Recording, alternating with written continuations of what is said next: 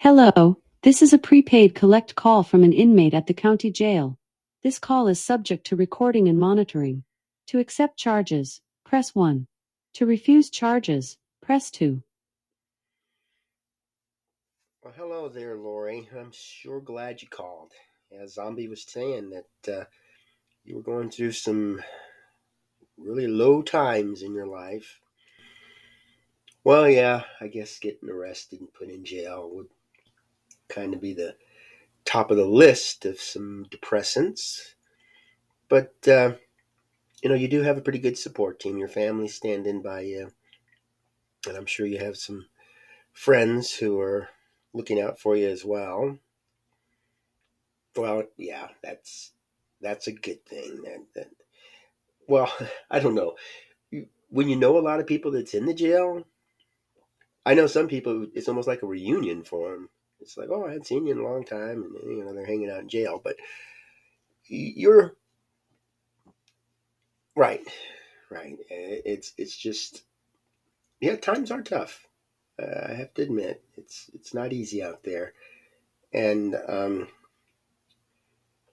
it it takes a little bit of effort to uh, get through the day. Nobody said it was going to be easy. And that's one of the things that I I'm really concerned about now. It's the family seems to be falling apart. We're we're so disconnected. For me, it's it's fine. I'm an introvert. I really can sit alone for a long period of time. I avoid crowds, and I'm quite happy. But there's people out there that just love to socialize. They love to communicate and hang out and be busy and do things with their with their uh, loved ones, and it's just it's just not there like it used to be. I remember one of the things I was really into when I was growing up was during the summer, the schools would have this thing we called summer fun, and we'd just go to their gym and they would have balls and um, board games. They would have little creativity exercises and mini classes, and even little field trips down to the lake or uh, a swimming pool or something. And it was fun to get out there, and there was lots of people hundreds of people that would go. And we had chaperones, we had the, our, our friends that were our age and that were looking for something to do this to keep from getting bored. And it wasn't like we had uh, a lot of money to go on summer camps and stuff. This was just something that we could ride our bikes down to the school or walk down there, or parents would give us a ride and, and we would hang out. And it really made a difference in my life because I enjoyed that interaction. I don't see that much anymore. There, there's just people are really into just text messaging and talking through video conferences and stuff. And and for a person who likes to get out and hang out, I know, I know that's what Zombie was saying. You are very sociable. And yeah, okay. Uh, well, I, I know when you're out there with your friends, that's that's a magic moment. It's just we need more of them. And your family did a lot of activities. You would have picnics and, and holiday get-togethers and invite people over for birthdays, dinner. You have 60 seconds remaining. And we need to encourage that. And that's what I'm doing with my YouTube channel. I'm trying to promote the family try to get them out there on TikTok and Facebook and all those other social medias. Yeah, okay, I hear you. Uh, but speak out. Let folks know that uh, it does affect people. You have 30 seconds remaining. And I'm sure if more people knew that your family, with its its it's division.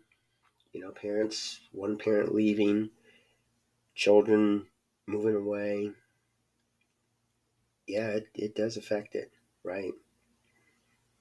And the best we can do is get that out there and help other people avoid it. Good. Thanks for the call and keep in contact. We'll see what we can do to try to help you stay positive. Thank you for using Inmate Call. Goodbye.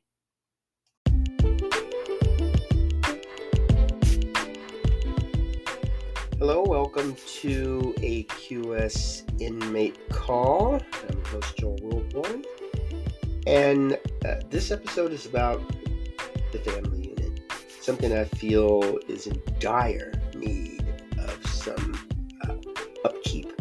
We need to do some tweaking on families. The family has a role in a person's life that that is beginning to corrode. I don't think people realize just how important a family is. And even a small group of friends. You know, I'm not talking about something where you have a thousand subscribers or or 2,000 followers on social media. This is where people that you can just call up and go down to a fast food restaurant and just sit, talk, have a quick meal, go out back, sit under this the tree, and just spend time, good quality time together. And I, I hear often when people commit suicide or they're murdered or uh, some disappear that people start thinking back on times like that. It's not like, oh yeah, we should have sent more text messaging. They'll think back on the face to face, the the quality time. I had a, a friend, sister, just post a, a, a, story, just kind of a brief thing about her brother who had uh, died 33 years ago. And we're all saying, boy, that's it's amazing that he's been gone for so long. And he was just 25 years old, so he's been gone longer than he was alive. And that right there, as I'm looking at the picture, you know, I remember that picture from the yearbook, and I remember him. And just to think 33 years. And I didn't do text messaging or um, FaceTime or even just do things on Twitter and, and uh, Messenger. It was just face to face. And uh, I would sit on a stool and use a rotary phone, phone to call folks. And when I think back on it, I'm happy. I had those experiences and I cherish them. And I hope we can get that through to some of the, the younger folks, these these Zoomers. They need to have more face to face. I like to say go out and make memories for tomorrow. And and that's one of those things where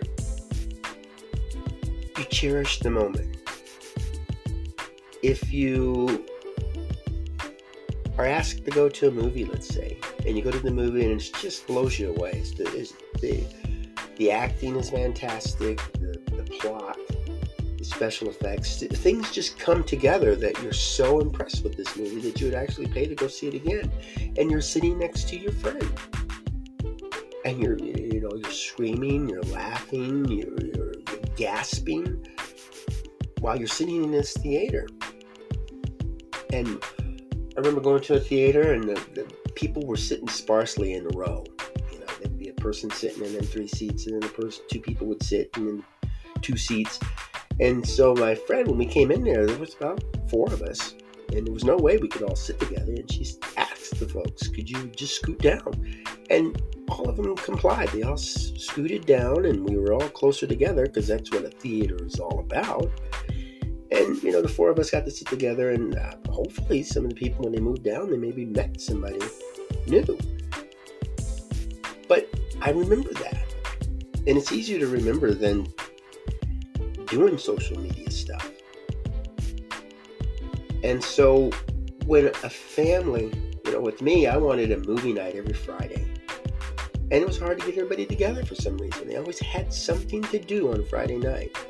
And I had various people living with me. People would come out of prison and they would come out with their wives and girlfriends and husbands and boyfriends and kids. But nobody could stick together. A birthday, nobody could stick together. It broke my heart.